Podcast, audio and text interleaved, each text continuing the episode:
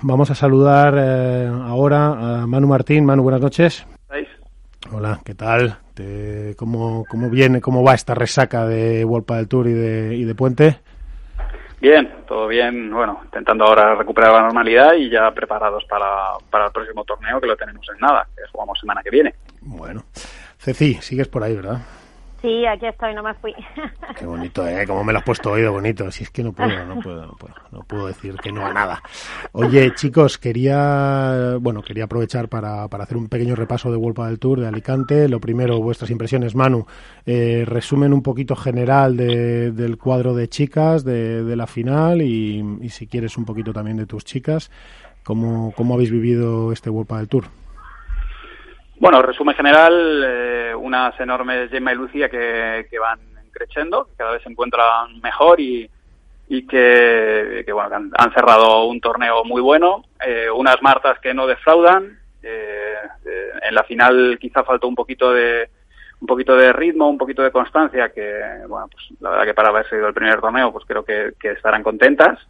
Y bueno, sorpresa de Eli, que en cuartos hicieron un trabajazo contra, contra las Ases, la verdad que muy merecido. Eh, sacaron adelante un partido que en principio lo tenían de contra y, lo hicieron muy bien. Y, bueno, pues hombre, yo, yo creo que un torneo bonito de ver, pista lenta, muchos quiebres y los puntos de oro pues fueron decisivos, ¿no? El manejo de, de esos puntos eh, en determinados momentos del partido pues marcó la diferencia, tanto, tanto por el tiebreak del segundo set de la final como por el resto en el tercer set. Creo que hubo como ocho quiebres, o, ocho oportunidades de quiebre, una, una locura. Manu, tú estuviste allí, claro, y la pista era todavía más lenta que en el anterior que en la anterior prueba. Esto se notó mucho. Sí, era XXX extra lenta. era como, era, bueno, eh, eh, por momentos es verdad que por la tarde, sobre todo con masculinos, el, sudor de los jugadores se, pasaba un poco a los cristales y hacía que patinara. Si os fijáis en la semi de por la tarde hay algunas pelotas que, notáis que patinan en pared de fondo. Pero por las mañanas la pista era un velcro. Entonces, bueno, eh, animales como Lebron y Galán la, la traen, ¿no? Pero para las chicas la única que, pudo hacerlo fue Gemma, que la verdad que lo hizo varias veces desde la línea, sacó la bola desde la línea. Pero salvando Gemma, que tiene una técnica muy depurada y que, tiene mucha envergadura, el resto le costado un poco más. Oye, eh, Ceci, eh, como dice Manu, ¿no? Eh, habla de, de, Gemma, de Lucía. Bueno, todos estamos hablando de Gemma y Lucía. El estado de forma de Gemma es absolutamente espectacular y además ha demostrado, yo creo, no sé si lo viste tú igual, Ceci, en este torneo incluso ha demostrado capaz de reponerse a un primer set más adverso, de seguir, de seguir concentrada. Yo creo que, que esa pareja está para uno, ¿no? Sí, sí, bueno, yo creo que, que, sobre todo lo que, lo que hemos visto es lo que un poco decía también en el viaje, ¿no? Que en otro momento no nos hubiese extrañado ver a Gema eh, igual más entregada, más fastidiosa, viendo que el resultado del partido era adverso. Eh, eh, tenían esa seña de identidad antes, ¿no? Que cuando las cosas se ponían un poco complicadas, les costaba remar en la misma dirección. Y creo que el otro día y, eso que el primer set fue muy favorable a las Martas, creo que supieron reaccionar, supieron sufrir y, y eso es importante para, para intentar conseguir el número uno, ¿no? Porque jugar cuando las cosas vienen bien dadas es muy fácil, es lo que todos queremos, pero no siempre se da. Entonces, todos sabemos que la mayor parte de las veces surgen problemas, surgen situaciones que hay que resolver y creo que es lo que han conseguido. Y, es verdad que Gema está en un nivel brutal, pero déjame que, que, remarque porque creo que el torneo de Lucía fue sencillamente espectacular. Impresionante. O sea, creo que mm. el nivel de Lucía en el partido contra Patti Eli, sobre todo, y, y ayer y el, y el día de la final mismo, ¿no? Eh, cuando en ese cruzado con Marta Ortega, yo las veía jugar y, y en el tercer set incluso que creo que hay un punto larguísimo donde Marrero y Gema quedan las dos agotadas, apoyadas contra el cristal y las que venían de hacer un desgaste tremendo eran Marta y Martita y Lucía. Creo que el nivel de Lucía en este torneo es para, para aplaudir porque creo que eh, fue la que marcó eh, la diferencia tanto en las semifinales como en la final que sostuvo el partido cuando es la que más volumen de juego recibe.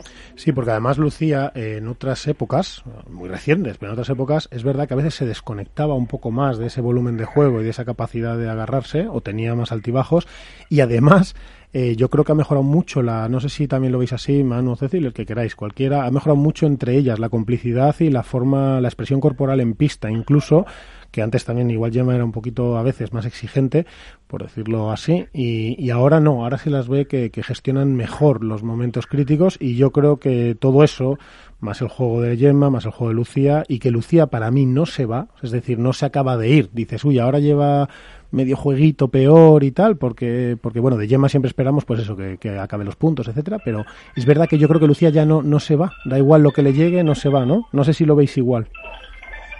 Sí, yo, yo opino lo mismo. De hecho, la, un poco el punto flaco que tenían antes era que, igual hacían un, eran un poco más erráticas, ¿no? Tenían un buen momento, que igual sumaban 3, 4, 5 juegos. Cuando el, marcador era muy favorable, jugaban muy bien, pasaban por encima de las rivales, pero cuando la cosa se ponía un poco más fea les costaba competir y, y les costaba agarrarse. Y sí que es cierto que, bueno, que desde desde, desde que hemos retomado prácticamente los torneos después del parón del COVID, eh, han ido cada vez a más y se nota que, bueno, pues que son capaces de hacer equipo en esos momentos complicados y, bueno, pues realmente no se fisuran como, como sucedía antes y, por lo tanto pues son capaces de plantar cara y, ganar esos puntos importantes que al final son los que marcan las, las diferencias. Te lo van a poner difícil ahí, Manu, ¿eh? por el uno. Están ahí a tope. Sí, ¿eh? bueno, además muy merecido. Están haciendo un trabajazo. Bueno, bueno, ¿qué hacéis vosotros? A ver qué hacéis vosotros. Oye, eh, por terminar un poquito, vamos a hablar de los chicos. Yo me quedo con ese. Con, algunas pinceladas de ese viaje que luego tendremos oportunidad de analizar con los chicos en el debate, que me parece que tiene cosas para analizar, pero sí que me quedo también con una versión parecida, quizá consecuencia de la pista, de lo que ha sucedido con los chicos. Es decir, al estar la pista más lenta, todos han tenido que aprender a sufrir. Y es verdad que ahí hemos visto también, yo creo, no sé si lo compartís, que Alejandro y, y Lebrón también han sabido sufrir. No ha sido ni de lejos el torneo más cómodo para ellos y, y en la final además pues yo creo que vimos eh, cómo aprendieron a sufrir con un cambio de juego muy claro ¿no? de Sanjo y de Stupa. Fueron, cambiaron su patrón de la final anterior. Sí, yo, yo justamente les, les vi esa ventaja que al final ellos ellos sabían y luego lo dijeron en la, en la retransmisión al final. Dijeron, teníamos claro que esto era una, pinta, una pista que, que era justo, pues eso, anti-Lebron y Galán, era la peor situación con la que se pueden encontrar. Pero, pero bueno, se, se engancharon al partido, supieron agarrarse, plantearon muy bien el juego desde la defensa, porque la red tenían bastante claro lo que jugaban, pero cuando estuvieron atrás plantearon muy bien esos momentos en los que tuvieron que hacerse rocosos y sufrir y sufrir, y además eh, se les leía los labios, incluso a través del streaming, por lo menos yo, era capaz de leerle los labios y veían claramente que los dos iban a hacer una cosa y, bueno, pues es que estos dos cuando están enchufados, si, si ellos son capaces de seguir adelante, porque casi que el peor enemigo son ellos mismos, si ellos siguen trabajando y hacen equipo, es que son, son muy difíciles de ganar. No te voy a decir imposible, pero son un calvario para los rivales. Así que, bueno, muy merecido también. Ceci, ibas a comentar algo, ¿no?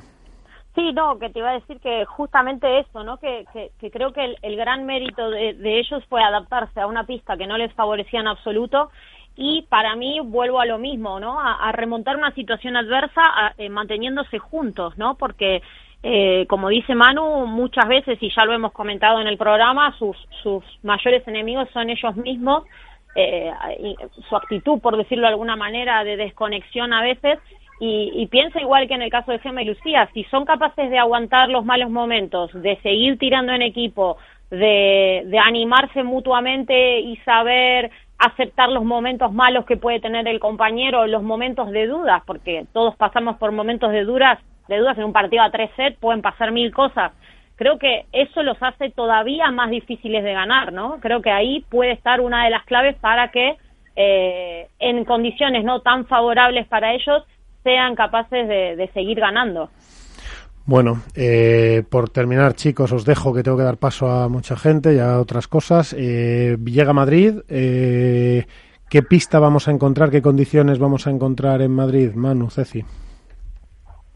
Pues eh, por mi parte yo no te sé decir muy bien porque eh, no tengo claro exactamente de cuál va a ser la sede. Creo Las Rozas en la... Va a ser el pabellón donde juega la selección española de fútbol sala en la ciudad del fútbol de Las Rozas, sede de la Federación Española de Fútbol y donde está ahora mismo concentrada la selección. Pues yo soy de Madrid, pero no me has aclarado mucho. Perdón, Miguel. No lo, no lo conozco. A ver. Es un eh, pabellón de fútbol sala y tiene que montar la pista. Presumiblemente eh, encontraremos una pista más rápida. Eh, hay que hay que ver también. no es lo mismo si nos ponen la calefacción que si no nos la ponen, ¿no? Entonces, bueno, a ver. En principio deberíamos tener un juego más rápido. No te sé decir si, si una mezcla entre Barcelona y Valencia, pero bueno, eh, algo más rápido, la, la, altitud influye, pero ojo porque también cambia la pelota. Y, y, como todo, pues la verdad que lo descubrimos cuando llegamos a pista y miramos la tarima que hay debajo de, de la moqueta y, y, se revisa un poco, pues eso, eh, si hay o no asistencia de público y si se pone la calefacción, pues es que te varía tanto. Pues no va a haber asistencia de público. Que cambie. No va a haber asistencia de público, por lo visto. No pues eh, dependeremos entonces eso, de, de que se, se, utilice la climatización o no, porque eso te hace que te suba a lo mejor 5 o 6 grados, la temperatura te cambia mucho. Pero, sí, eso, pero bueno, eso se no. nota mucho. Cuando cuando usan la climatización, de repente podés estar en, en 25 26 grados dentro del pabellón y eso se nota muchísimo con la bola. Bueno, pues, pues esto es lo que viene. Y os habéis, eh, Ceci, Manu, para despediros, ¿os habéis dejado algo que quisierais apuntar de, de, del World del Tour de, de, este último, de Alicante? No, yo por mi parte no. Eh, creo que ha sido ha sido un buen resumen y, y sobre todo, bueno, eso. Eh, vimos vimos la verdad que unos partidos apasionantes eh, donde la verdad que ya me encuentro comodísimo con el punto de oro, ya me parece hasta Sí. hasta súper atractivo de ver, que lo, lo, pensaba el otro día mientras retransmitíamos y decía, joder, si estas finales se hubieran jugado sin punto de oro, eh, hubieran sido muchísimo más largas y probablemente menos atractivas. Así que nada, pues oye, yo creo que en estos partidos con pista lenta el, el, punto de oro está siendo un ingrediente para que sigamos manteniendo la atención durante más tiempo. Hasta yo lo voy a reconocer, que dije que, a mí no me gustaba, no me gustaba nada el cambio, pero claro, yo es que soy de eso de la reticencia al cambio. Oye, Manu, ahora, ahora, ahora voy a charlar un segundito con Ceci, pero para despedirte, recuérdame tus redes sociales, que siempre se me olvidan. Y hoy, por cierto, has puesto un vídeo sensacional que tiene que ver todo el mundo para que todo el mundo, para que podamos ayudar a una historieta. Cuéntanos rapidísimo. Sí, bueno, pues si os pasáis por mi canal de YouTube, por Mejora tu Padel, les damos, bueno, he hecho un vídeo y, todo lo que todo lo que monetice con ese vídeo lo voy a donar a un comedor, a una despensa social aquí en Madrid. Así que nada, simplemente hay que ver el vídeo. Con eso ya es, suficiente para que todo el mundo pase en Mejora tu Padel y en, mis redes sociales, en arroba manumartin83, en todas, Twitter, Instagram, Facebook, eh, pues también lo podéis seguir. Bueno, que es y TikTok. Y TikTok también. También, también. Sí, y en TikTok. Sí, Manu Martín o 337. Manu es un teenager. Manu es un teenager. Bueno, ya cada año menos, ¿eh? Manu, buenas noches. Venga, buenas noches para todos. Un abrazo. Chao. No me dejéis bueno. de ver las cosas de Manu. Ceci, no te me vayas, ¿eh? No, no me voy, no me voy. ¿No vas a hacer ahí un Walking Dead? ¿Cómo estás? ¿Estás haciendo no. un Walking Dead o qué? ¿Me has dicho en el viaje? Bueno, ya estoy caminando sin sin muletas, así que voy voy así medio raro. Si me ves, parezco, yo me siento como el hombre cuando caminó en la luna, que voy así como medio flotando, pero pero es un avance, así que estoy estoy muy contenta. Nunca mejor dicho, pasito a pasito. ¿eh? Sí, pasito a pasito y muy tranquila. Como no. se dijo cuando se llegó a la luna, un gran paso para la humanidad. Totalmente. Es un gran paso para Ceci y para el pádel. Oye, Ceci, nos hemos dejado algo. Eh, está todo dicho, yo creo, ¿no? No, creo que está todo dicho. Creo que ha sido un, torneo distinto, con alternativas, sobre todo con partidos y parejas diferentes en, en, el cuadro masculino, dadas las bajas que hubo de las dos cabezas de serie por, por motivos de COVID. Y, y bueno, con ganas de ver cómo acaba la temporada, ese, queda solo un torneo, va a definir un poco las parejas que entren al máster. En chicas todavía hay una posición que está ahí muy competida, que es la, la posición número 8 para entrar al ranking, así que creo que va a depender mucho de, de, lo que pasa en este torneo de las rosas. Y bueno, a ver qué pasa con los chicos, ¿no? Puede ser también un, año, un, un torneo de despedidas para algunas parejas. Eh, así que creo que va a ser un torneo siempre siempre los últimos torneos del año que donde ya hay rumores, tantos rumores como comentó Iván en, en, en los adelantos, eh, siempre los, estos torneos suelen ser importantes o impredecibles también porque uno no sabe cómo cada pareja gestiona gestiona esas emociones. Sí, hay de todo. De hecho, en el pasado, tú bien sabes, hemos vivido desde los que lo gestionan muy bien hasta los que lo gestionan muy mal. Pero bueno, sí. veremos. Oye, Ceci, pónteme ya a cambiar ese tumbao que llevas ¿eh? al caminar y, y déjate de Walking Dead, que, que, en breve voy a buscarte un día a casa y, y, con, y con la rubia nos vamos a correr al retiro. Vale, hecho. Bueno, descansa. Buenas noches. Buenas noches para todos. Chao, chao.